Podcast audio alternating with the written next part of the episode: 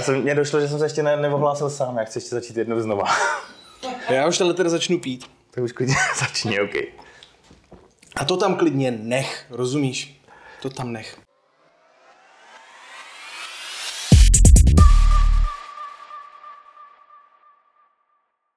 Zdravíčko nerdi, vítám vás u dalšího Nerdopolis podcastu. Od mikrofonu se jako obvykle hlásím já, Libovan Kenobi, a mým dnešním hostem, ty vole, je spisovatel, advokát a slamer Petr Pedrobrožovský, který to jsem už naklopil celý půl litr. OK.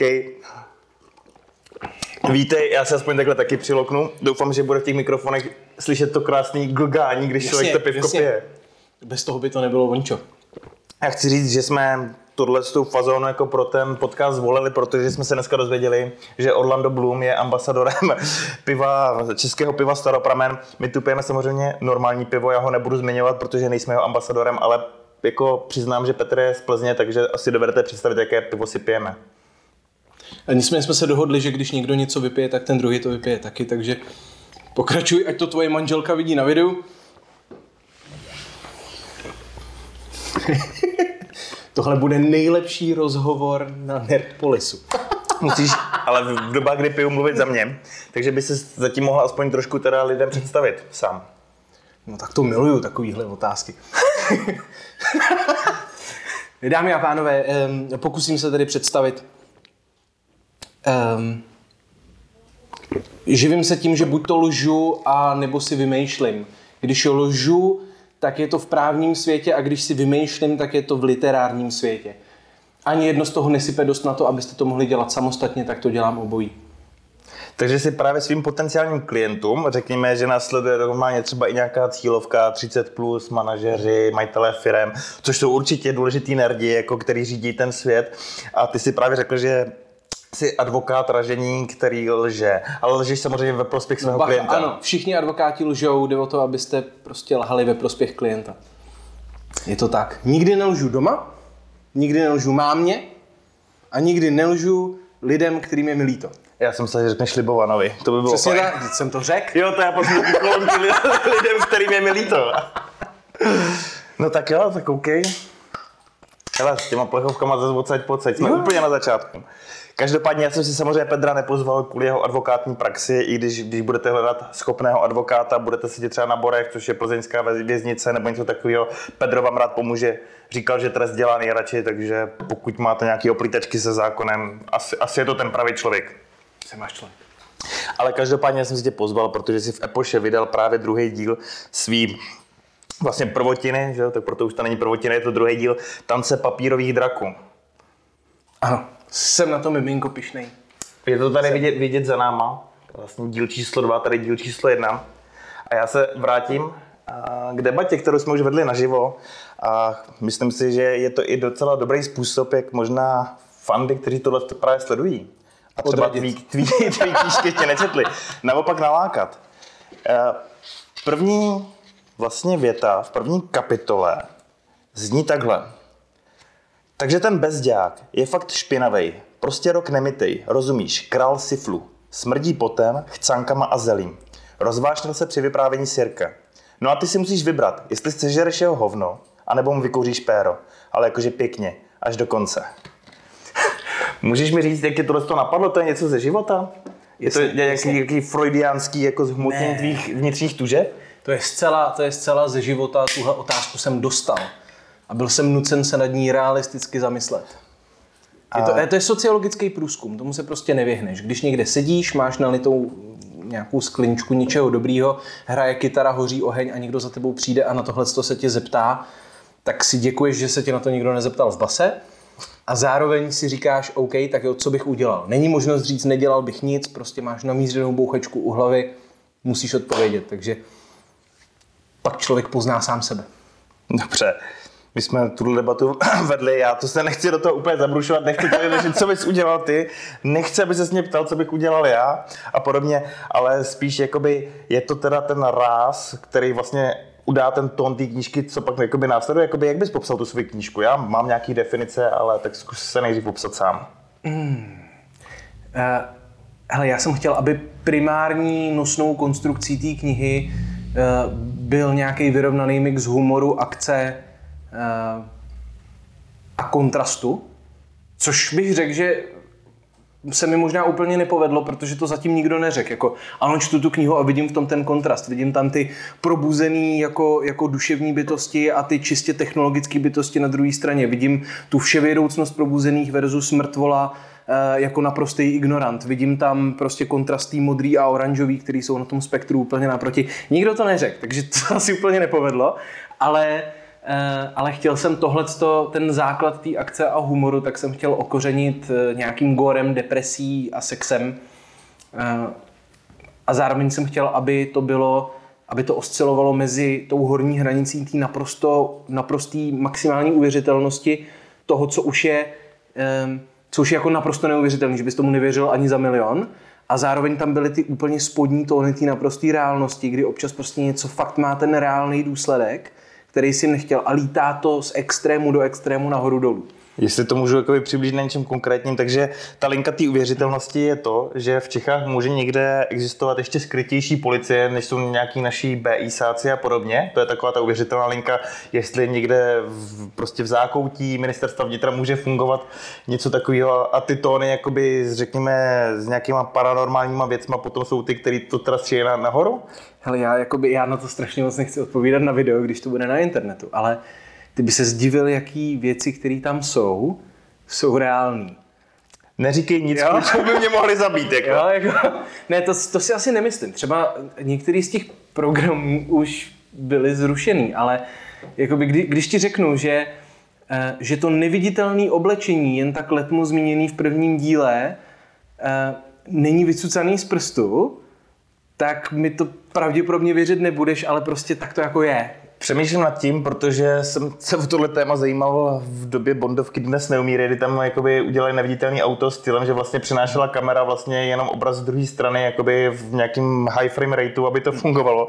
A předpokládám, že něco takového by mohlo fungovat s nějakým oblečením. A, takže já se nebudu... Ně... Ne, nefungovalo. Nefungovalo, ale, OK.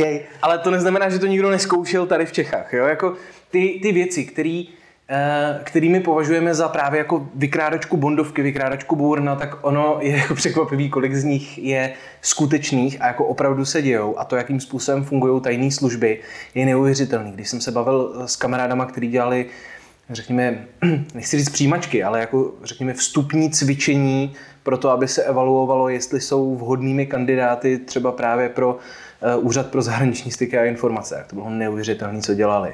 Jo, jako všichni napíchaný mobily štěnicema, eh, vyhazovali je v lese a dojdou někam prostě do nejbližší civilizace. dělali na, na, na, dětském táboře, takže to bych zase nepřeceňoval. To, ale... to já taky, že jo? Ale, ale jako nikdo mě nikdy nevyhodil na nádraží a neřekl, vraťte se sem do půl hodiny a kdo z vás přinese víc peněz, dostane nejvíc bodů a, a neřekli k tomu nic dalšího, jako jestli můžeš někoho okrást, nebo jestli máš vyžebrat, nebo jako Jo, to jsou prostě neuvěřitelné věci, které jsou eh, skutečné. Já jsem ale nechtěl úplně, aby se to zvrhlo jenom v nějaký špionážní román. Byť tím, jak jsem to potom naskládal za sebe, tak první půlka je vlastně do určitý míry špionážní román.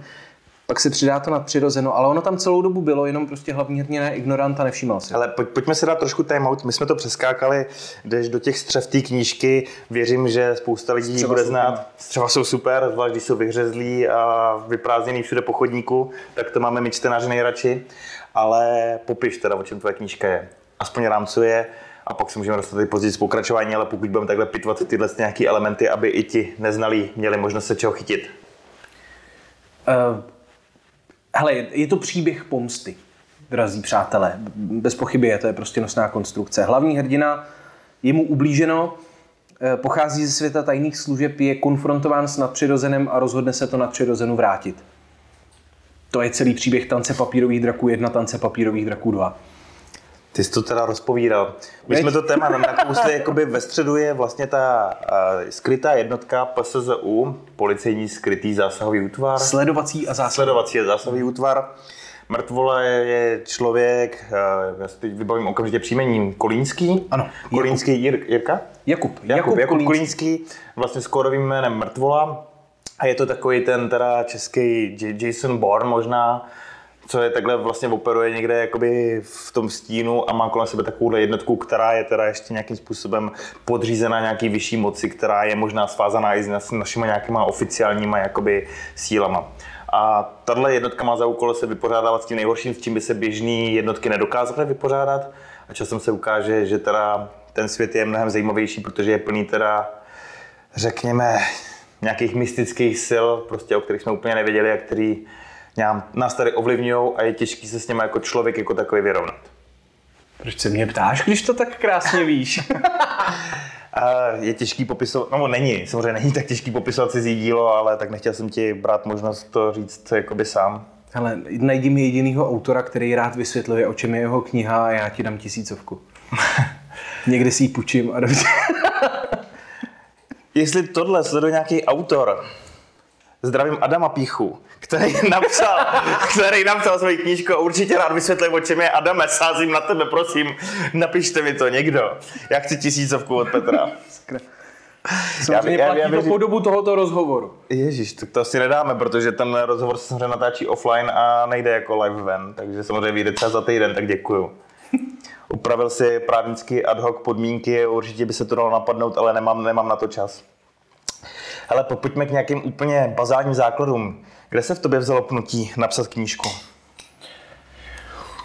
Uh, dlouhá směna v práci. Já už jsem to kdysi říkal v nějakém rozhovoru, ale mně se nikdy nechtělo do knížky, zejména proto, že to trvá opravdu hodně dlouho. A já mám rád takovýto pouštění se po hlavě do věcí, eh, ze kterých jako velmi rychle vypadne nějaký uspokojení.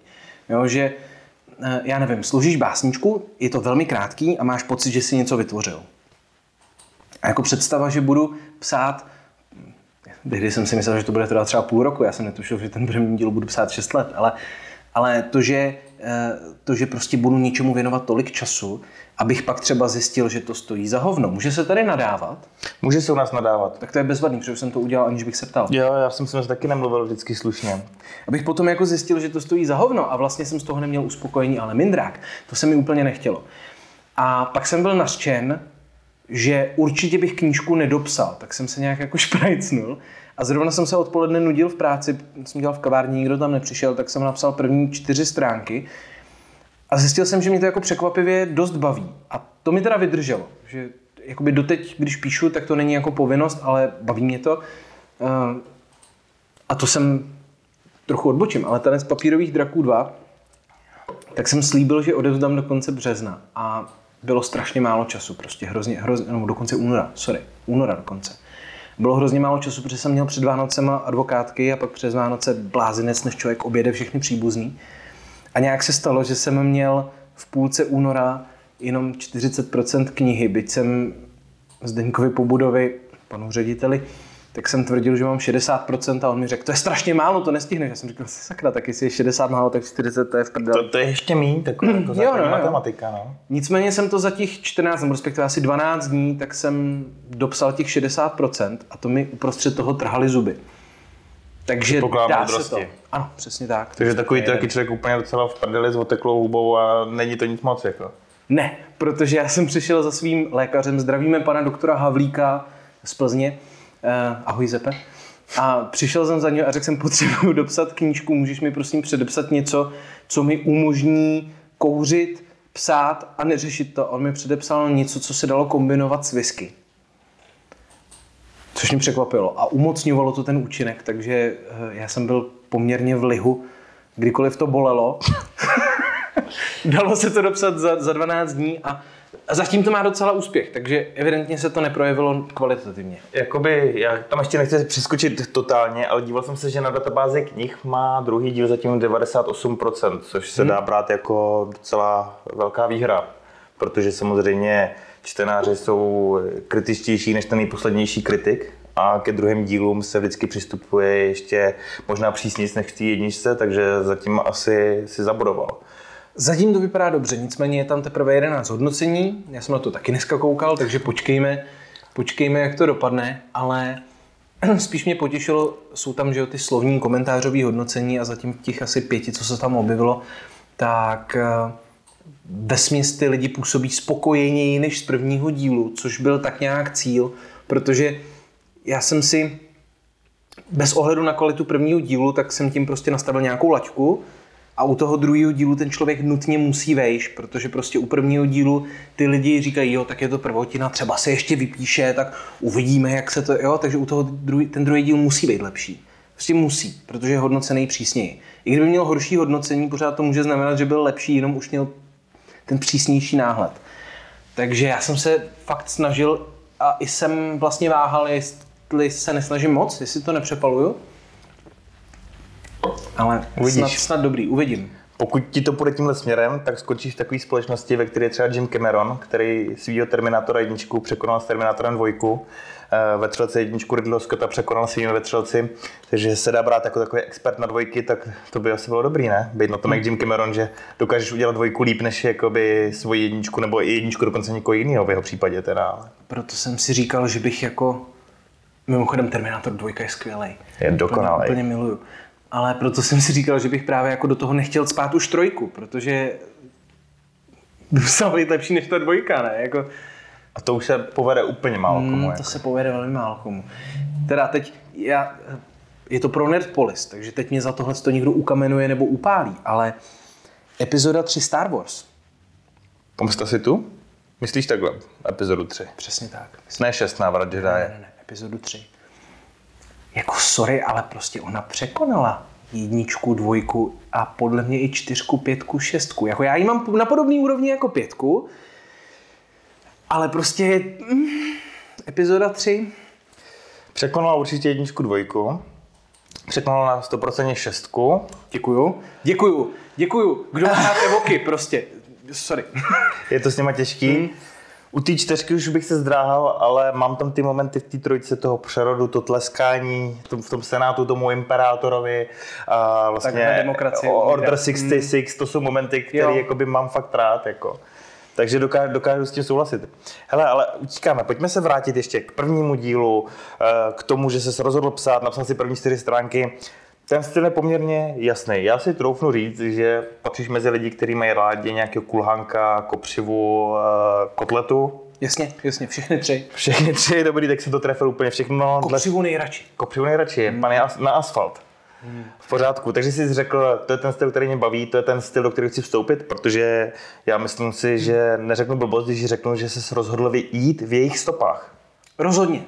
Rozhodně a uh, ono se to, já teď zase začnu odbočovat, tak když tak mě koriguj, jo? Dneska, dneska tě nechám těž- držet ty otěže, takhle řídit ten kočár. Je, je to těžký s tebou, jak jsi takový jiný host, tak když jsme si napsali, že se u toho budeme opíjet, tak jsem si říkal, že, že to bude mít docela dost jako volný prostor, kam, kam se to rozběhne, takže Ale ono je, ono je to nechme jedno, to pelášit někam. Přesně tak, když se to někam rozpeláší, tak alespoň se dozvíme zajímavé věci. A já jsem měl, um, já jsem začal mít hrozný problém se soustředěním u čtení. Já Mhm. jsem vždycky měl rád hrozně náročné knížky a strašně mě to bavilo, ale bylo to proto, že jsem prostě tím mozkem dělal hovno.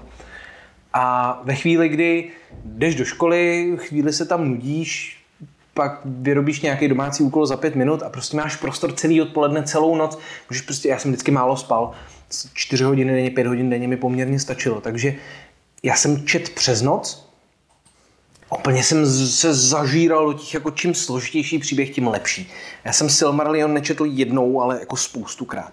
Klobouček. A, no klobouček, já. Zpětně, teďko jsem ho otevřel jenom proto, že jsme měli doma velkou disputaci ohledně nového seriálu, který... Já jsem ho ještě neviděl.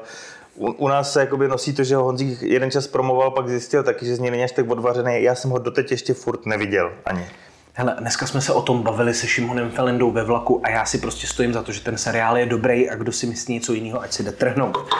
A dokazoval jsem to právě konkrétníma citacema ze Silmarillionu a zjistil jsem, že už si nepamatuju vůbec nic a že teď už bych to nepřečet. A stalo se to, že čím víc jsem začal používat mozek později ve škole, v práci a teď jakoby, jak člověk dělá leda cos, já už prostě nemůžu číst složitý knížky. Já chci, uh, já chci asi odčtení odpočinek. Jak bych si teď otevřel Roberta Fulgjuma, uh, tak uh, si pravděpodobně... To jsem myslel, že- řekneš aspoň Jim, Jamese Joyce nebo něco takového. Jako. Já jsem, já jsem třeba úplně jako zhltnul na posezení v domě, kdy mi ještě mozek fungoval. Celou malaskou knihu Padlých v kuse. A teďko jsem koukal znovu, protože začala vycházet u Planety 9 prostě od začátku. Protože jsem... se omlouváme. Otočila se na nás tady Mirka, marketingová manažerka. Proč mluvíme o konkurenci? Ale to je úplně v pořádku. Má, máte to vydat vy, jako. Ne, ne, ne, ne, sorry. Čím víc lidi čtou, tím víc budou číst i knížky, prostě epochy, tím víc budou číst i mě. Já chci, aby lidi četli a čtou všechno. Já to dělám taky. to je úplně v pohodě. Každopádně začalo to vycházet, já jsem si to otevřel, si kousíček přečtu a zjistil jsem, že jakoby teď na to není vhodná konstelace, že bych to potřeboval na dovolenou nebo na něco. Já teď prostě chci přímo čarou rovnou věc, která ona může být rovná jako vývrtka, ona nemusí být jako úplně nalajnovaná, ona může jako odbočovat, ale prostě potřebuju, aby ten příběh byl strhující, nenechal mě vydechnout, držel moji pozornost, jinak u toho usnu. A v době, kdy se mi tohle začalo dít, jsem objevil kotletu.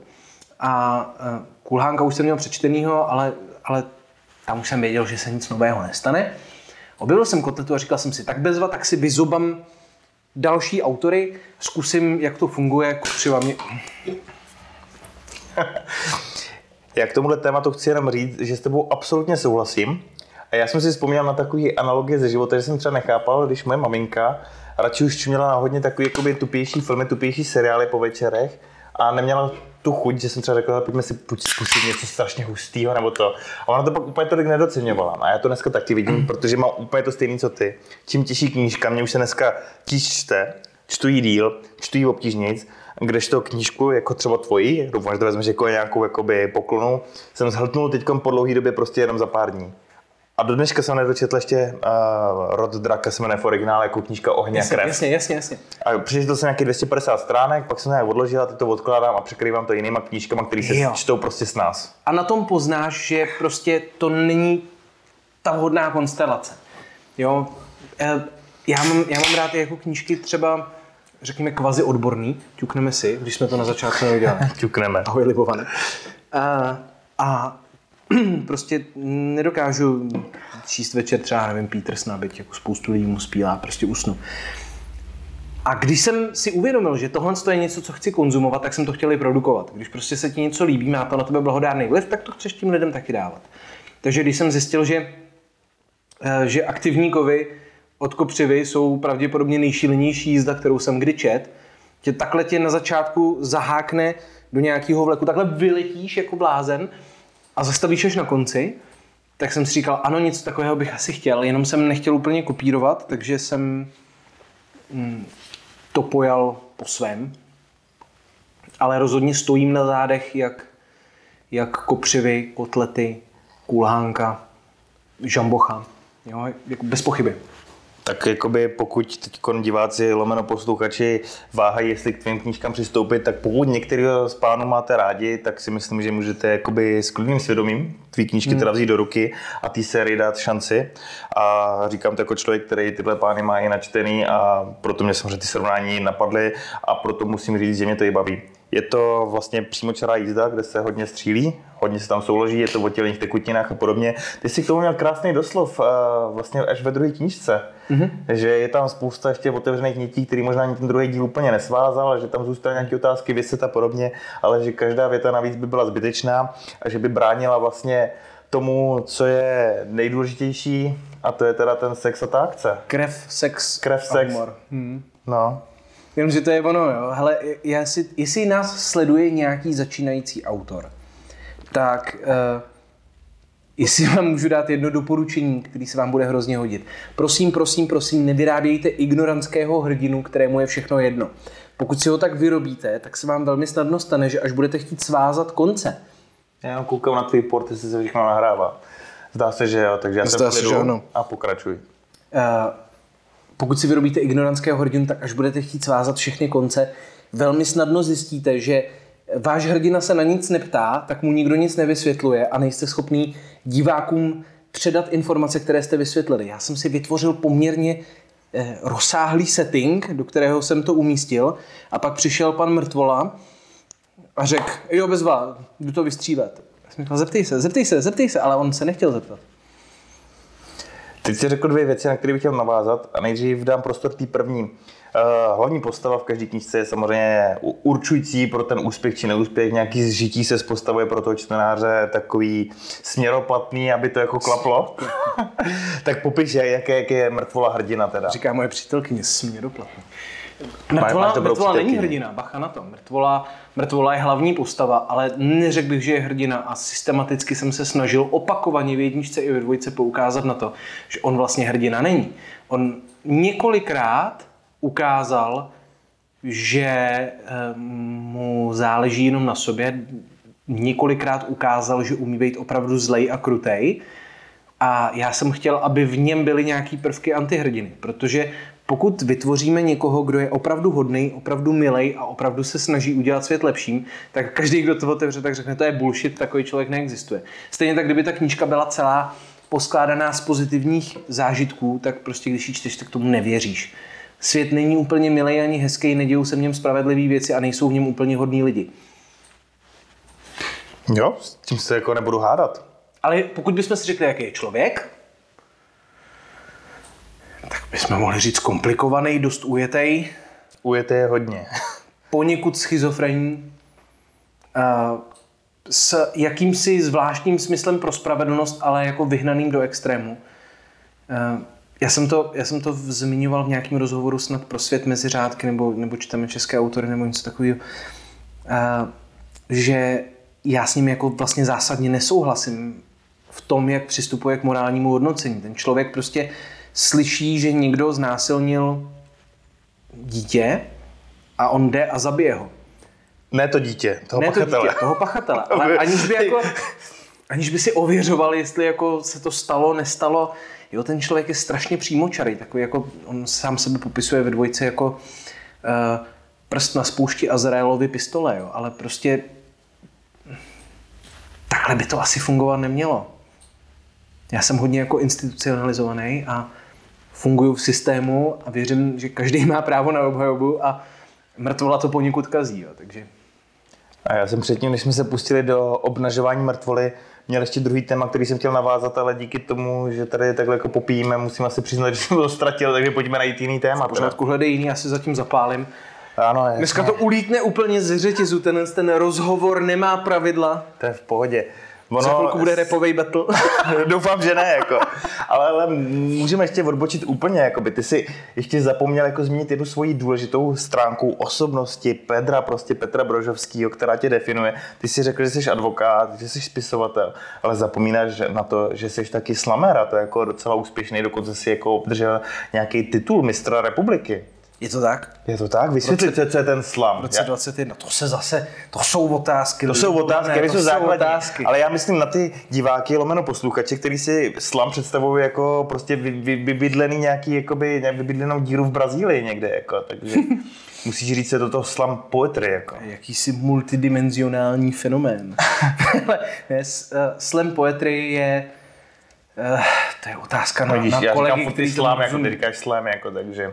Hele, slam jsou, řekl bych, nejvíc cool básničky, jaké si lze představit.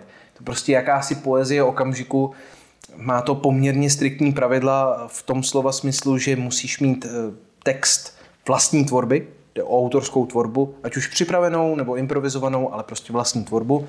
Musíš se vejít do tří minut, což je pravidlo, který porušujeme v jednom kuse a nesmíš používat ani kostýmy, ani rekvizity. Takže jde o to, co říkáš. Přijdeš před publikum, Nemáš pocit, že si trochu šlapu na jazyk? To by bylo nemilý. Přijdeš Ale... před publikum. teď, mě, teď mě dráždíš nebo co? Jako? Ne, přišlo mi, že když říkám přijdeš před publikum, tak si šlapu na jazyk. Já mám ten stejný dojem u sebe a mám dojem, že je to přesně důvod, proč mi někteří na YouTube u našich skriptovaných videí jako o zajímavostech a o různých jakoby, událostech, třeba z knížek Pán prstů a podobně, píšou, že bych si měl zajít na logopedii. Ty sikavky jsou těžký někdy udržet. Jako. Dámy a pánové, lezu na pódia přes 10 let. Dělám tam úplně všechno. Libovan mluví lépe než já. Nemusí chodit na logopedii. Měli byste jít na psychiatrii. Pedro je Jsem fajn. zastal, zastal Pe- jsem Pedro je fajn, Pedro se mě zastal, ale to je to, co já říkám vždycky, tenhle ten neskriptovaný jakoby formát je mě prostě blížší, pojďme kecat a to. Číst ty věty, frázovat to, nějak si to rozvrhnout a to ani nechtějí vědět, v jakých podmínkách to doma nahrávám, to je úplně něco jiného. Každopádně jsi slamer a jsi úspěšný slamer. Slamer. Co seš teda? Slammer. Slammer teda. Hmm. Hele, je to, je to z angličtiny, týpek, co to vymyslel, je ze Chicaga, takže já si myslím, že bychom tam asi měli dát to E, protože je to ze slova slam, tedy zabouchnout, mm-hmm. ačkoliv je to nějak převzatý z punku eh, ve smyslu jako poga. Jo, ale má to být jako pogová, punková verze poezie.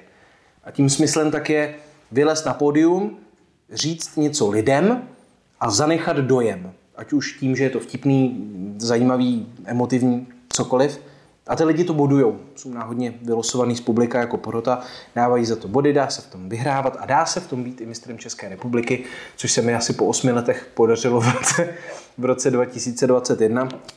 Jsem covidovým mistrem, Takže to je takový ten ročník, kde si neměl žádný soupeře, ne? To jste přišli jenom ty tři, co vylezli jako ze svých karantén, ne? Ne, to ani ne, ale eh, zlí jazykové tvrdí, že to bylo jedno z finále, kde jsem předvedl nejhorší výkon ehm, v rámci toho, že jsem měl jako lepší texty, ale třeba jsem měl poměrně neštěstí na umístění, nebo tam byl někdo opravdu, opravdu dobrý, nebo to prostě nesedlo. Jednou mě zařízla nějaká ženská, já jsem dostal, bylo 10 porodců a dostal jsem 8 desítek, jednu devítku a jednu dvojku, nějaká pizda.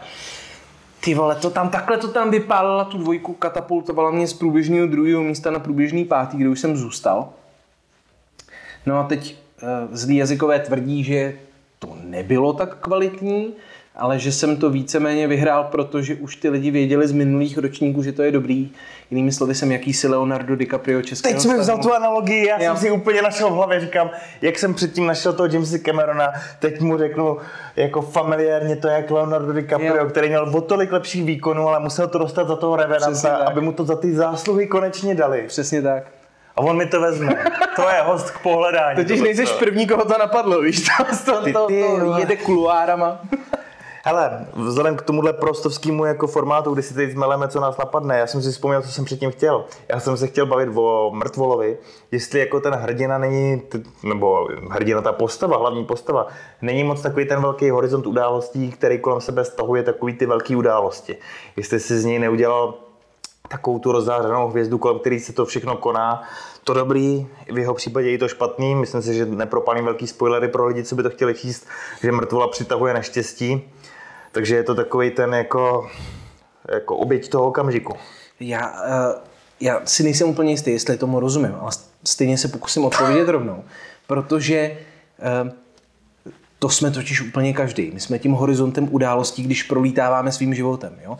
Dneska měl někdo někde rozhodně špatný den a tobě je to úplně uprdele, protože toho člověka Ty neznáš. mě znáš skvěle. Mě to často uprdeli u těch lidí, co znám. Jako. Hele, jako prostě eh, my jsme svým vlastním hlavním hrdinou v tom svým příběhu. Ostatní považujeme za vedlejší postavy. Neznám nikoho, kdo by si řekl, jsem CPčko. Jo? Jako prostě, ne, jsme hlavní hrdinové v tom příběhu a kolem nás se dějou nějaké věci. Ty seš moje CPčko, který jsem tady teď pos, pos, eh, potkal prostě a řeším s tebou nějaký quest. Jasně. A ty to máš vzájemně, takže nemůžeme si vůbec nic vyčítat.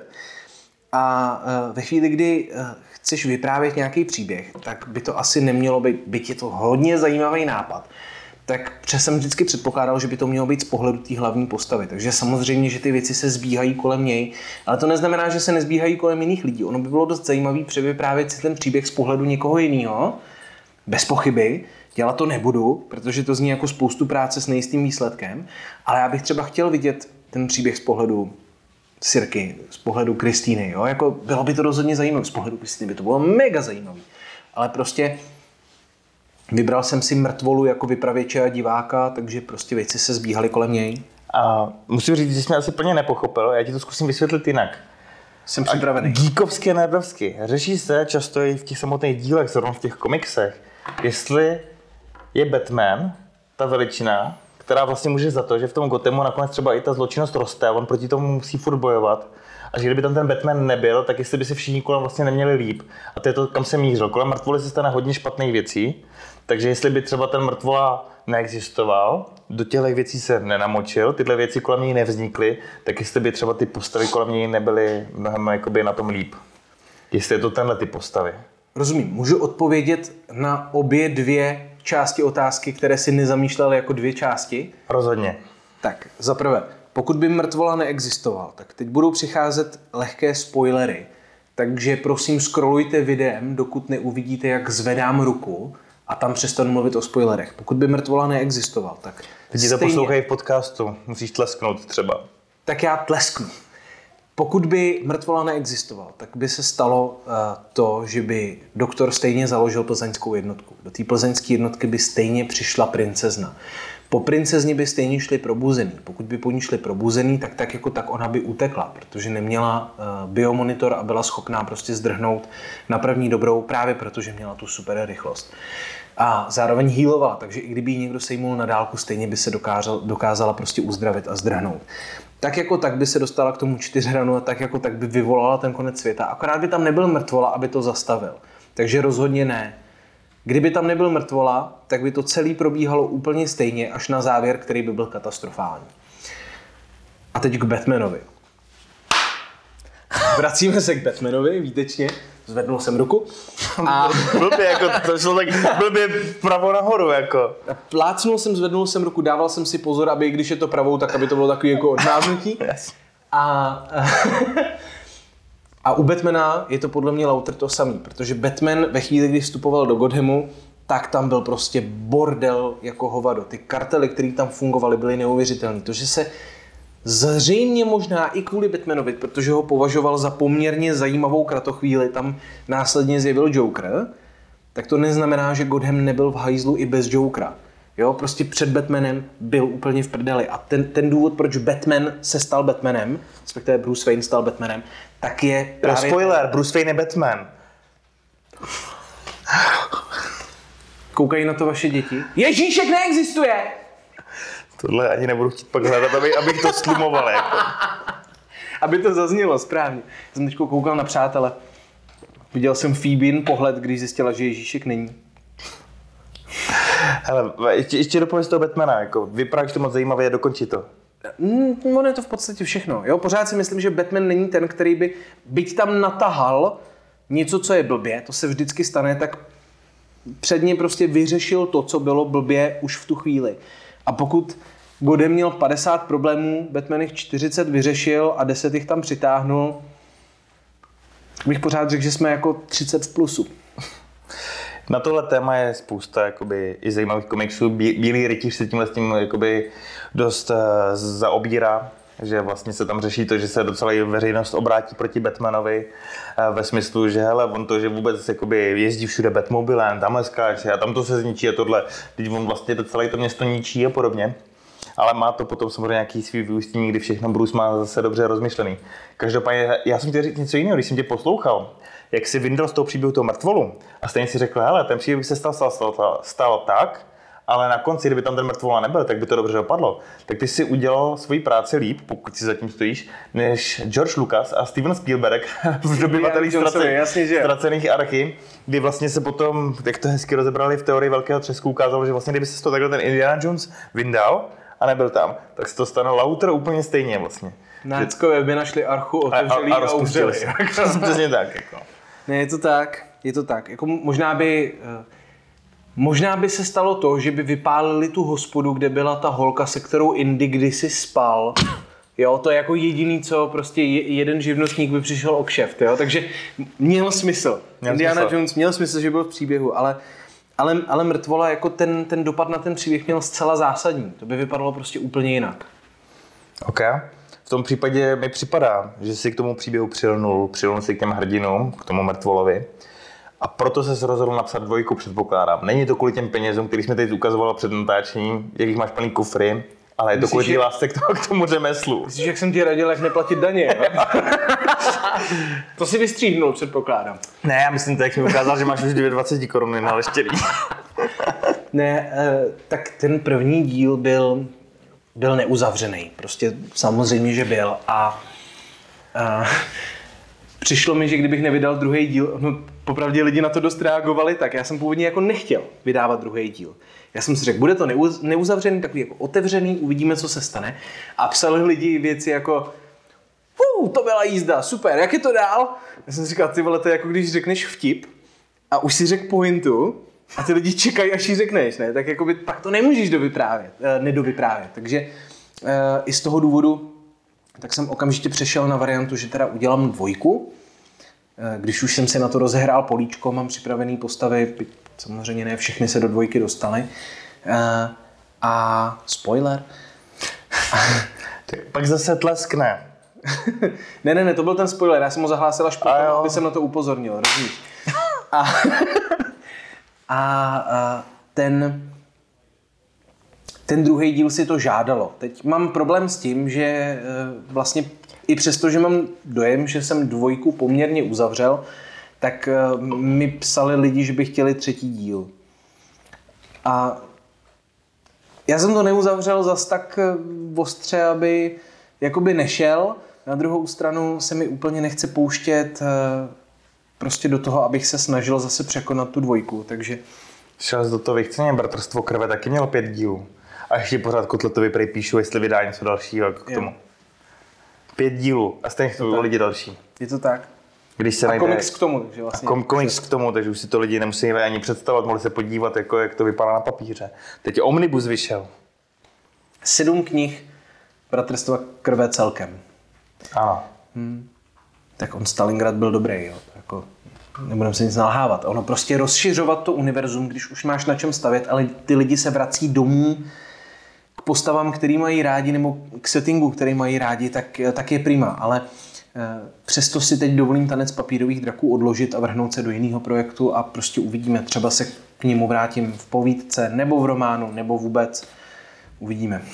Takže hodláš zůstat na téhle trajektorii Petr Brožovský, spisovatel. Po dvou knížkách, jedný sbírce, kterou tady řešit nebudeme, básnický, kterou si vydal jako teda ten slammer, Musíš říkat i slemer, jo? Slemer, mně se líbilo slemerem. Mně se to líbilo Skimmer, tak jako... Ty, ty, ty, mluvíš jako takový ty modelky, co se odstěhují do zahraničí. Kurková, já jsem tě viděl ve videu. Jo, jo, jo, tak se vrátí zpátky a předstírají, že už nemluví česky. To jsem teď viděl, fakt kurkovou vyskočila někde přítelkyně v reklamě na Vogue, že bude něco a že to bude moderovat tu akci pro Vogue. Říkám, wow, proč pro Vogue? Wow, Ahoj, tady Karolina Kurková. Dobře, tak Slemer. Uh, takže jsi vydal jako Slemery sbírku, ale to, co nás zajímá, jsou ty dvě knížky, ten tanec mm-hmm. popírový draku, jedna a dva. Hodláš teda pokračovat v nějakém psaní a chceš se vrhnout mimo tenhle svět, který se ti trošku chytil teda? Yes. Yes. A znovu říkám, nevylučuji pro ty lidi, kteří mi psali, že by chtěli se vrátit do tohoto světa, nevylučuji, že se to někdy stane, ale nelámej mě, nelámejte mě k tomu, protože jestli to prostě nepůjde, tak to nepůjde. Eh, každopádně teď jsou v plánu dvě věci. Tu jednu velmi tajemně naťuknu, nikde jsem to neříkal a ani dnes to neřeknu, protože nemám povolení to říct. Od koho? Od Míši Merglový. Okay. Nedovolil jsem si, jestli něco můžu říct, takže řeknu jen, že něco se chystá. Tak, a zároveň už začaly probíhat práce na dalším románu, zatím bez názvu, eh, které spočívaly v tom, že jsem obepsal známé doktory a nechal jsem si připravit nějaký, nějaký věci a začetl jsem se do spousty knížek o démonech, eh, duchách, folkloru, magii a něco se připravuje. Český Konstantín? Tak bych to úplně neřekl, ale uh, mám dojem, že někdo to stoprocentně řekne, že řekne, to je česká vykladačka Konstantína. Já to řeknu. Je, je to dost možný, ale já Hellblazera miluju, jo, takže si budu tak strašně hlídat, aby to rozhodně nebyla česká vykladačka Konstantína, že jsem si jistý, že pokud to někdo řekne, bude debil. no, tak v tom případě to neřeknu. Jako. Výborně. Ale když zůstaneme ještě u té dvojky, upřímně se si můžeme říct, že tam v některých věcech přitvrdil. Minimálně tam třeba víc ty paranormality a podobně. Jo. Uh, to jsou věci, které si měl třeba rozmyšlený, že bys teoreticky testoval v té jedničce, netroufl jsi na to a chtěl jsi to zkusit teda v té dvojce potom aspoň, anebo to bylo takový to, jak to posunout dál? Ani jedno. Ani jedno, to byl úplně přirozený důsledek a problém s tancem papírových draků jedna je ten, že když jsem to psal, tak jsem nevěděl, jak se píše kniha. A tudíž jsem prostě začal psát a nedokázal jsem odhadnout, um, jestli se rozkecávám nebo nerozkecávám. Jestli prostě ten výsledek bude 150 stran nebo, nebo 600 stran. A tudíž jsem poněkud přepálil tu část, kde ta magie není. Prostě zbytečně jsem zabředával do akcí, které tam ve skutečnosti nemuseli být, ale zároveň jsem na tom ukazoval propojování toho týmu, budování, vztahy, jo, takže pak jsem to ani nemohl škrtnout, ale pokud jsem nechtěl, aby to bylo takhle tlustý, tak prostě ta magie, nebo ona to není magie, nadpřirozeno, tak se objevilo až v nějakém bodě a nedostalo dost prostoru a ve dvojce už prostě od začátku jsme věděli, že tam to si děláš prdel, protože já jsem teprve ve tři čtvrtě. Tak běž sehnat zatím ty další piváky. Libované, ale my pojedeme domů spráskaný. Já to mám na, naštěstí na rozdíl od tebe domů kousek, takže já se asi nějak po metru dostanu. Ty chceš zpátky do Plzně, to máš další. To mám asi 100 kiláků, ty vole. Budeš nejoblíbenější cestující ve vlaku dneska. Já chci jenom říct, že pravidlo, že kdo dopije plechovku, ten druhý musí dopít taky, si stanovil ty. Já Ale jakož mě na začátku nasral s tím rychlým kopnutím. Já jako. jsem nevěděl, že jsi alkoholik. Um, náš drahý učitel češtiny, kdy si říkal, že alkoholik je člověk, který si dá dvě piva a hnedka se zprasí, ale ten, kdo si dá každý den deset a je furt v pohodě, vlastně není alkoholik. Nejsem ani jedno, bych tak řekl. Ježiši Kriste, ty kvartální pijane. Pojďme na to. A... Víš, o čem jsem mluvil? Dnes, dneska mi to trošku utíká, ty myšlenky. Já si chci vrátit ještě jednou k tomu, že zdravíme eh, pivovar, který tu nezměním nahlas, ale všichni vidí, jak, jaký to je. A kdybyste hledali ambasadory, kteří jsou krásnější, charismatičtější a rozhodně značce oddanější, než je Orlando Bloom Staropramenu, tak jsme tady. a váš zaměstnanec Martin Seidl je skvělý kluk. a já jsem u vás byl jednou na exkurzi a máte to, to tam fakt fajn. Jako. No. Já bydlím kousíček. Máš bydlíš kousek. Mm-hmm. A můj uh, bývalý pan domácí tak dělal hrozně dlouho sládka, no on snad dokonce pořád ještě je sládek gambrinusu. Hmm. Tak je to lepší, než to bývávalo, co se týče gambrinusu. Jako. Uh, ale já mám pořád ten gambrinus spojený prostě s létem. Dvanda je pivo, který si dáš vždycky, protože chceš chuť piva. Gambrinus je pivo, který si dáš v létě na zahrádce, když si přijel z cyklovýletu nebo z ničeho a nevydrží ti v té skleničce ani 30 vteřin. To prostě to, to lupneš, nejsiš potom opilej, Jo, je, je to taková krásná pivní limonáda. To jsme hodně odbočili. Přemýšlím, jak tě vrátit zpátky na kole, protože jsem to opravdu jako ztratil tu niť. Um, co jsi říkal? Hele, bavili jsme se, bavili jsme se o... O, o té dvojce, jestli jako nabupnala a... Ne, ne, ne, o tom, o tom přechodu té magie, proč se ve jo, a ty, objevila ty jsi tam našel tohle téma. Jo, no hele, je to, je to prostě hrozně jednoduchý. Jo, eh, jedničkou jsem si definoval hřiště a ve dvojce na tom hřišti už byla magie, já jsem ji nemohl ignorovat. Ahoj. Byť jsem to udělal. Na chvilku. Jo, nejdřív jsme tam řešili, eh, budeme zase lehonce spoilerovat, ale nemusíme tleskat, protože nám to neřekne nic o příběhu, je tam prostě nějaká akce předtím, nějaká honíčka, nějaký výlet do zahraničí a teprve pak se zase jako rozbíhá to magický podhoubí, ale je jí tam víc a eh, vždycky jsem to chtěl. Není to jako, že bych se snažil přepálit. Teď ty jsi to četl, ostatní to nečetli, já budu raději mluvit kódovaně. Řekněme, že ta třetí část knihy, která se odehrává, teď si nespomenu ani kdy, tak, tak eh, ta už ta už samozřejmě má i nějaký jako efekt navíc toho, že, že to samozřejmě pozvedává eh, o malilinký kousíček tu, tu laťku toho, co očekáváš víc, prostě ta snaha šokovat eh, v tomhle typu literatury je. Vždycky byla. Je to literatura kontrastu. A vždycky byla. Nestačí uh, napsat knížku, ve které řekneš, střelil jsem ho a vypadly mu střeva. Uh, jo, to, to by nikdo nečet. Ty musíš nějakým způsobem chodit po hraně toho, co je ještě pořád cool a už to začíná být nechutný, co je ještě pořád uvěřitelný, ale už to začíná být dost přitažený za vlasy a musíš si s tím hrát. A tohle to byl můj prostředek, jak se k tomu dostat. A jestli byl úspěšný nebo úspěšný, to určitě můžete zhodnotit vy, milí čtenáři, až si objednáte tanec papírových draků 2 hon a pak eh, dáte hodnocení na, na databázi knih.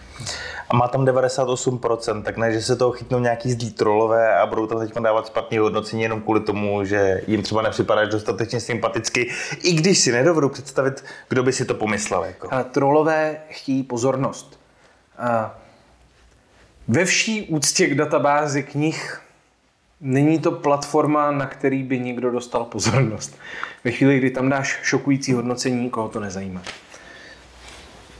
Ale někdo z toho může mít nějakou zvrácenou radost, že někdo něco někomu natřel, ukázal. Takový ty bojůvky se vedou vždycky a všude databáze, jakých není asi tak daleko, co se Fore tím proslula, že když se do distribuce pošle film český nějaký, který má zaslouženě spíš průměrnější hodnocení a ty první k němu ještě přistupují víc ty kritici, který to ještě napálejí o to víc, tak se tam pak zase ještě vzedme ta vlna těch fakeových profilů, která tam dává ty pěti hvězdičky, tak se to pak motá, motá, než to ta masa samozřejmě celý překryje a vrazí do nějakých těch objektivních hodnocení, jako teda.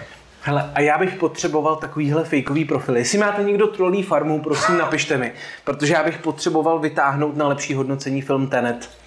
Kolik má teď? Uh, strašně málo, jakože prostě... Já dával pět. 72% prostě to je něco. na hodně málo. Má, má jako méně než Inception, přitom já, já hmm. miluju Inception. Inception je lepší.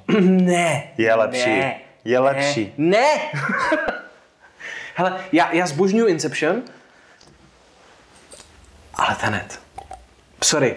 To je, já jsem to začal docenovat až třeba při pátým opakovaným zhlídnutí. Jsem si, to, moje přítelkyně tak pořídila v té době uh, poměrně velikou televizi. Čekal jsem, že to bude směřovat a chtěl jsem říct, teda ty se máš. Já jsem si že pořídil velkou televizi sám teda. No, já jsem na ní neměl prachy. Ale... Uh, o to ale víc se máš možná. Navíc jsem jako. protestoval proti velké televizi. A musím říct, že neoprávněně. Intelektuál. Teda. No tak já jsem totiž vyrůstal, nebo vyrůstal, co to kecám, ty, fakt co to na mě projevuje, to příšerný. Ale když jsem se přestěhoval do Plzně, tak jsem televizi neměl. A neměl jsem ji poměrně dlouho a zároveň jsem to využíval jako intelektuální machrování. Jsem říkal, ah, já nemám televizi a po večerech si čtu. Já prostě condescending as fuck. A pak jsme teda jako pořídili televizi, aby jsme mohli koukat na hokej. A, Chválím. Logicky. Indiáni, jasně. jasně. A, a v nějakou chvíli tak nám přišlo, že jako, i když si chceme pustit třeba seriál nebo, nebo cokoliv, pořídili jsme Netflix, to byl, to byl tak jako průlom, a když si chceme pustit seriál, takže vlastně jako na té malé obrazovce je to poměrně malý, logicky, tak jsme pořídili větší obrazovku. A Tenet na velké obrazovce doma, wow. Já, já ho viděl v IMAXu. Já taky, ale pak jsem ho viděl pětkrát doma. Plzni. Co? No, ne, jako v kině prostě jsem ho viděl. No, no já v IMAXu. Gratuluju ti. to je kino jako pro takovýhle film. Vyhrál jsi to. to, no to, my, to, my, to my nemáme. To my nemáme. Ale máte tam taky to 4D bláznivý, ne? Myslím v Plzni. Hmm. To je podle mě úplně k ničemu. Hele, teď, teď, jsem poprvé uh, od já nevím, 18. roku mého života. Ty, prostě předloni, no. Po dlouhý době, ty, jsi blbec, ty. tak jsem byl na 3Dčku a musím říct, že to bylo úplně stejně na hovno, jako jsem si to pamatoval předtím. Byl jsem na Avataru a asi bych ho chtěl vidět radši ve 2D, no, než, hmm. než v tom 3D. Viděl jsem ho prostě... ve 3D, nevadilo mi to ve 3D. Netroufnul jsem si jít do těch kin, kde to dávali těch 48 fps, kde se všichni scho- jako shodovali na tom, že to vlastně ten film přepaluje a že se najednou připadá strašně nepříjemně že kdyby skoukal někomu do oken, mm-hmm. ale přitom ti to nedává smysl, takže tomu jsem se nakonec teda vyhnul. Hmm. Mohl jako trošku toho litu, říkal jsem si, že ta experience by možná za to stála, ale kdo ví. Hele, pojďme se ještě vrátit k té knížce, ať to ne, nekončí tak na konci hlavní tam pláce něco o avataru, o tenetu a podobně. Úplně v pořádku. Můžeme si dělat, co chceme libované. Můžeme, jestli to někdo ještě sleduje, lomeno poslouchá, tak jsme rádi. Dneska je to hodně autentický. Já nebudu lhát, že jako už nemám v hlavě, jako mám. Já si totiž, uh, já si totiž připadám špatně, protože když jsme naposledy s Libovanem vedli rozhovor uh, na takovém speciálním nerdpolisím večírku, uh, tak já jsem ho jemně pošťouchnul, jen tak ze srandy a, a výsledkem bylo, že mě to tak bavilo, že jsem ho pošťouchnul ještě několikrát, tak dneska se snažím být Milý, konstruktivní, já, milý. Já jsem takový oddívaný z toho, jakoby já jsem doufal, že když se znovu potkáme, že mě budeš pošťuchovat trošku víc, že se nebudeš bát. Já ti klidně šťouchnu, jestli chceš. Ale tak má, máš příležitost se chytit toho, co řeknu. Rozebírali jsme, že tvoje knížka začíná tím extrémním humusáctvím, kde teda jedna z postav řeší, jestli je horší od nějakého zasyfleného bezděláka sežrat hovno, nebo mu dokonce vykouřit péro. Jak se říká ta dvojka Mor, ty říkáš, že to takhle neměl domyšlený a takovéhle věci si možná trošku chtěl upgradeovat, tak jsi tam přišel s jinýma zásadníma otázkama. Je teplý, když se člověk kouří sám? Víš, kdo se mě na to zeptal? Nedovedu si představit. Tvoje máma, Libovan! To na ní sedí. Hm? Zdravíme Libovanovu maminku, já se omlouvám, Já- já že jsem vás zneužil takovýmto Já nevalým doufám, způsobem. doufám, že tyhle rozhovory... Znovu. Že tyhle věci nesleduje teda. Ví- Vím, že jinak sleduje velice pečlivě, co na Metropolis děláme, ale jako jestli zvládá sledovat ty všechny rozhovory a poslouchat to teda nevím. Jako. Ale já teď, já teď musím dát kredit, musím dát jako naprostý kredit. Uh, my máme uh, group chat um, na Facebooku, na Messengeru. Uh, Plzeň 40K. Uh, je to Warhammer, Warhammerová jak- komunita plzeňská, jsou tam úplně skvělí lidi a eh, v rámci jakoby povídání si o tom tanci papírových draků 1, který tam jako někteří z nich četli, tak tam právě nadhodili tuhle tu otázku a začali se o tom velmi organicky bavit.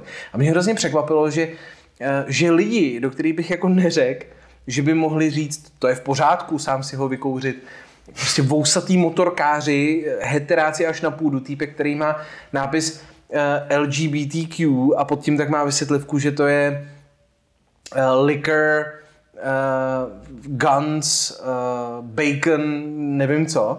Jako prostě fakt takový jako ty totálně zapřísáhlí heteráci, až to jako bolí. Tak říkali, jo, já si myslím, že v pohodě, kdyby se tam člověk jako vohnul. Já jsem říkal, to je úplně úžasný, jak jako ty lidi prostě to bez ohledu na to, jak by působili na první dobrou, tak to prostě vnímají hrozně rozdílným způsobem. A já jsem sledoval ten, ten jejich tok myšlenek a pod to jeden z nich, Honza Brožák, tak napsal, ty vole, my tady Pedrovi vyrábíme obsah do druhého dílu. Já jsem říkal, jo, to vyrábíte, kluci, ani o tom, ani o tom jste nepřemýšleli, ale je to tam. Takže okamžitě jsem to ukradl a použil. Dobří umělci kradou. Špatní kopírují, dobří kradou. je, je zajímavý, že tyhle debaty se vedou, co svět stal světem, jak se říká. Já si pamatuju, ještě na Gimplu, v dobách, kdy jsem kouřil normální heterosexuální cigarety, ne z těch- krabiček, než jsem přestal. Já se pak zadechávám. No, takže když jsem normálně kouřil běžný cigarety, tak jako student na gymnáziu jsem musel chodit na nějaký místa, kde jsme nebyli viděni. A tam jsme stáli s tím cigárem a byly tam děvčata, podle mě ze třídy, tak o dva roky, jako o dva ročníky víš než my. A vůbec se netrápilo, že jsou tam nějaký druháci, oni byli možná v tom maturitním ročníku a jeli tam debatu. Hele, jako upřímně, upřímně, kdyby někdo před tebe položil milion a kýbl chcanek a řekl, když to vypiješ, tak ten milion je tvůj, tak neudělal bys to? Neudělal bys to? Děvčata na gymnáziu v maturitním ročníku takovouhle debatu. Vážně to tam 10 minut řešili, pak se začali přitvrzovat, a co kdyby to byl kýbl sraček? Udělal bys to za kýbl sraček, jako takovéhle věci a jeli a jeli a jeli. Všechno je otázka ceny. A já se o tom hádám pořád dokola s různýma lidma už několik let.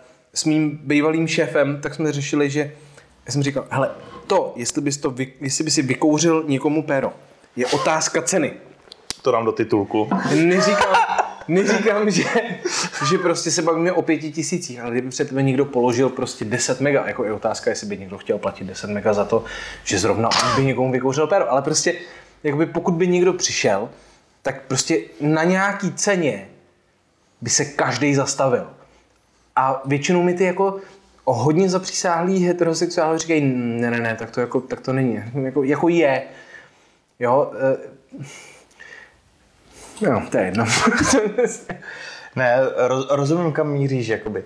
Já nechci, aby jsme takhle na konci zůstali ustrnulí v tomhle tom, ale je, je, to třeba koření, který si chtěl do těch knížek přidat, že jsi tam dal tyhle ty cool věci, takové věci, které jsou trošku humusácký, nebo upřímně si právě vznesl to, co se děje, jak se říká v těch chlapských nějakých šatnách někde na fotbalu, na hokeji, kde spousta prostě kluků má debilní řeči a podobně, kde si zase a po sedmým pivu se řeší ty nejčí kraviny. Tak jsi to jenom teda vytáhl podle tebe a hodil jsi to do těch knížek. Jako. Hele, podle mě to je punc uh, uvěřitelnosti. Uh, protože když jdeš s kamarádem, který si dlouho neviděl na pivo, tak začnete tím, že se ho zeptáš, jak se má.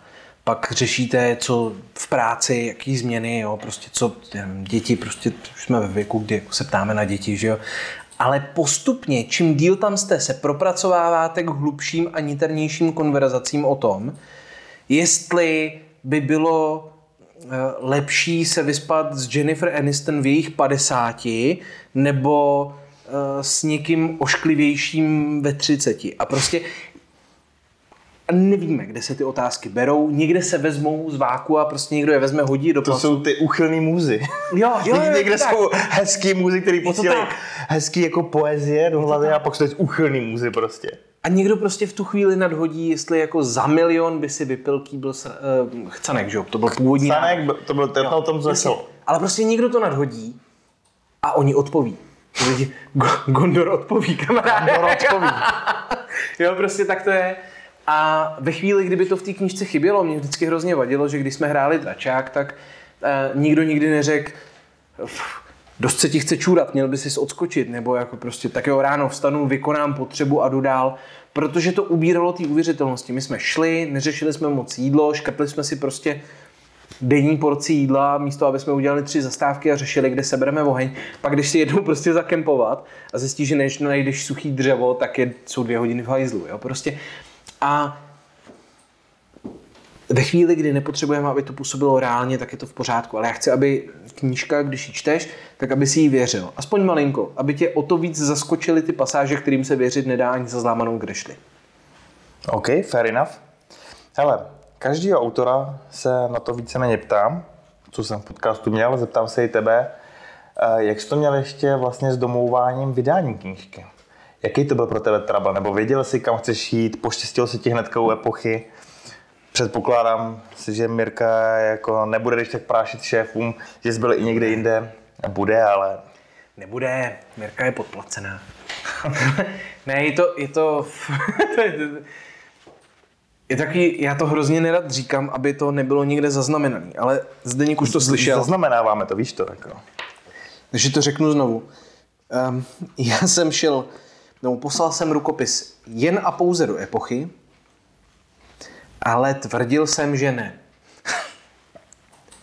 Protože uh, já epochu miluju. Já bych to chtěl říct, než řeknu něco blbě, tak chci říct, že epochu miluju. Epocha je úžasná. Uh, v životě bych nečekal, hrozně dobře se mi pracuje s Pavlínou Kajnarovou jako redaktorkou, prostě neuvěřitelný. V životě bych nečekal, že dostanu jako tolik pochopení uh, ohledně věcí, které jsem si navymýšlel. Pouze není to stejná redaktorka, kterou mi vychovala Jirka, Jirka Linhardt? Je, je, já jsem ten rozhovor slyšel a je. Pavlína je skvělá, doufám, že to Ti uslyší. zdravíme. Je to po druhý takhle, co v podcastu jste rozvážně autor nad prací s touhle redaktorkou. Ne, ona je fakt, fakt výborná. A uh, jakoby zároveň víme o svých nejlepších kamarádech, který máš moc rád, vždycky víš, že mají nějakou vadu. A vada epochy je, že spoustu věcí trvá poněkud dlouho. Tak abych jakoby eh, zařídil, že to nebude trvat tak dlouho, tak jsem říkal, no jo, já už to tady mám rozjednaný v jiném nakladatelství, tak potřebuji, aby si to někdo přečet rychle. Eh, Výsledkem bylo, že si to nakonec přečetl přímo Zdeněk Buda, pan ředitel, Eh, a líbilo se mu to, což eh, byl problém, protože se mu to líbilo dost na to, aby po mně chtěl, abych to dost předělal. Takže jo, jak říkal, hele, kdyby to bylo horší, tak to asi rovnou vydáme, ale ono to vlastně bylo dost dobrý na to, abych chtěl, aby to bylo lepší. Takže, Jsou krásné taktiky, které jsou naučený tou zkušeností. no jasně, teda. jasně, To jasně, super. takhle mi namazal med kolem huby, prostě nechal mě to přepsat.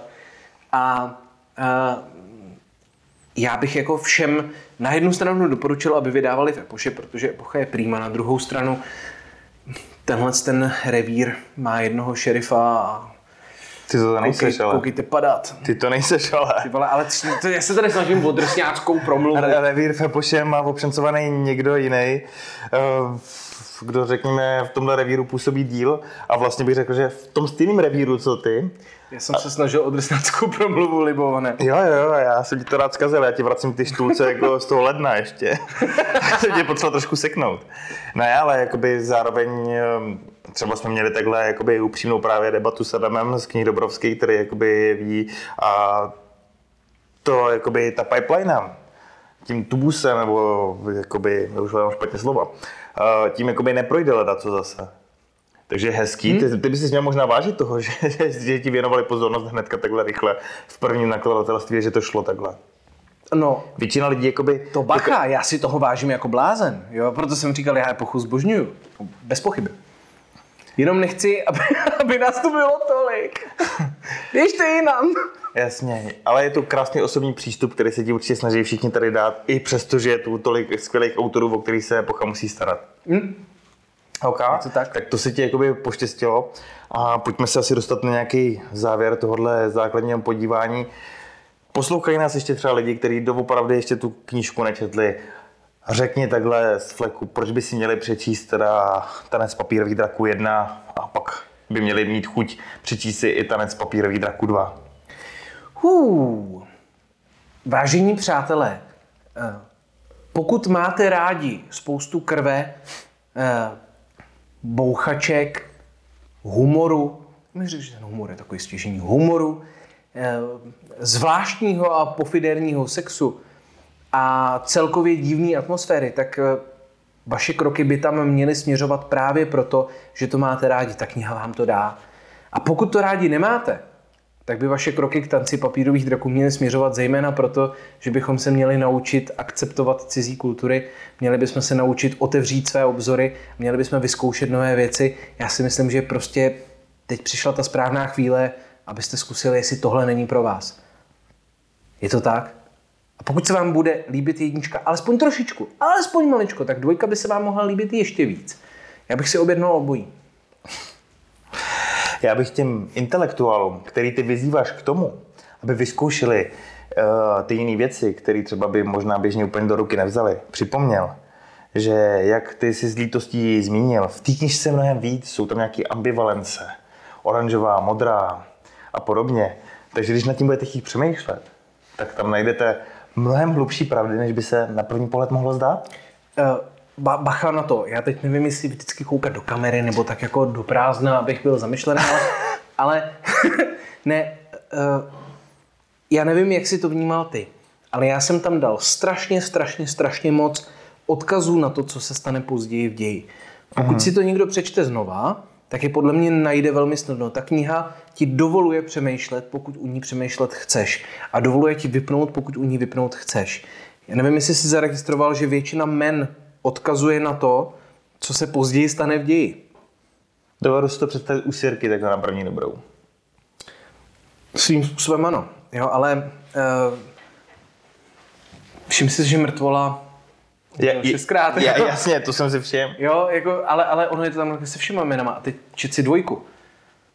Um, já, to je strašný spoiler. Tak já, se ho asi vyvaru, já jsem ten Mm, já se ho vypnutý vyvaruju, já se jako. ho vyvaruju, já t- asi nechci, ale, ale prostě u dvojky jsou ty jména ještě důležitější. Já jsem ten vypnutý čtenář, takže nad tím můžu přemýšlet. Ty seš, před chvílí se rozvážnil, jak je ten mnohem hlubší, než si lidi chcou jakoby připustit. A že jsou tam ty stopy, ty jeníčko mařenkovský zrníčka, které tě tak nějak vedou a taky ty chytřejší věci. Já to mám strašně rád. Mám takhle rád třeba daleko víc ještě třeba Watchmeny i v té filmové podobě, ne, v té komiksové, ano, ano, ano. kde je třeba už v tom prologu vlastně vidět, kdy tam ten Rorschach chodí s tou cedulí někde prostě Worldsville End nebo něco takového. Už jsme vždycky někde ochomejtel a ukázali to hnedka vlastně v těch úvodních stylizovaných titulkách a takovýhle drobnosti se tam taky takhle nachomejtali. A vlastně se to splítalo, aby člověk chápal, kam to vede. Jako. Rorschach je takový frajer. Brutální. Já jsem, na, když mu poprvé sundali masku, tak já jsem byl na chvilku šokovaný, protože já jsem nečekal, že bude vypadat takhle. Že jako bude vypadat tak nehrdinsky, ale o to radši jsem ho měl. Ah, Takhle už byl vykreslený od Můra a naštěstí Snyder, jestli něco umí dobře, tak vzít ty dobře napsané věci, dobře nakreslený a dát je do pohybu. Takže Hmm. tam se mu díky tomu naštěstí třístovka a Watchmeny povedly. Což mi tak dává nějakým způsobem jako... promiň, promiň, Lubane, já jsem ti, když jsme se spolu naposledy bavili, já jsem ti strašně moc tvrdil, že jako rozhodně nejsem nerd. Mám pocit, že dneska jsem se tady úplně odkopal jako Už si to umíš blázen. přiznat? Ty jsi, mě, ty jsi mě odkopal prostě nejhlubším způsobem. Tady rozjíždíme debaty o Batmanovi, o Rorschachovi, ovšem teda ježiš. Schválně jsi mi to udělal, veď? Schválně, protože, Schválně. protože to je to, jak já to přemostím. Já se teď rozloučím s posluchačema a divákama, který doteď dosledovali nejnovější díl Nedropolis podcastu s Pedrem Brožovským, kde jsme se věnovali hlavně jeho knížkám, tomu, jaký jsi jako člověk i mimo svou autorskou nějakou fazónu. Věnovali jsme se pití a díky tomu, že jsem tě tu trošku pootvíral a prosakovalo tam, že hraješ nějaký D&Dčko, že máš nějaký znalosti komiksu, a že ti baví sci filmy, tak si myslím, že v té bonusové části která je přístupná předplatitelům na piky.cz lomeno Nerdopolis. Dá se to předplatit i jednorázově, budeme ještě opilejší. Tak tam přesně bychom mohli tyhle věci rozebrat. Co myslíš? Rozhodně. Rozhodně. Tak zatím se ale loučíme s těma, co to koukali semka. Díky moc za rozhovor, díky, že jste sledovali, že jste poslouchali. Mějte se všichni, buďte vždycky geek and proud. Ciao. Mějte se krásně, ahoj.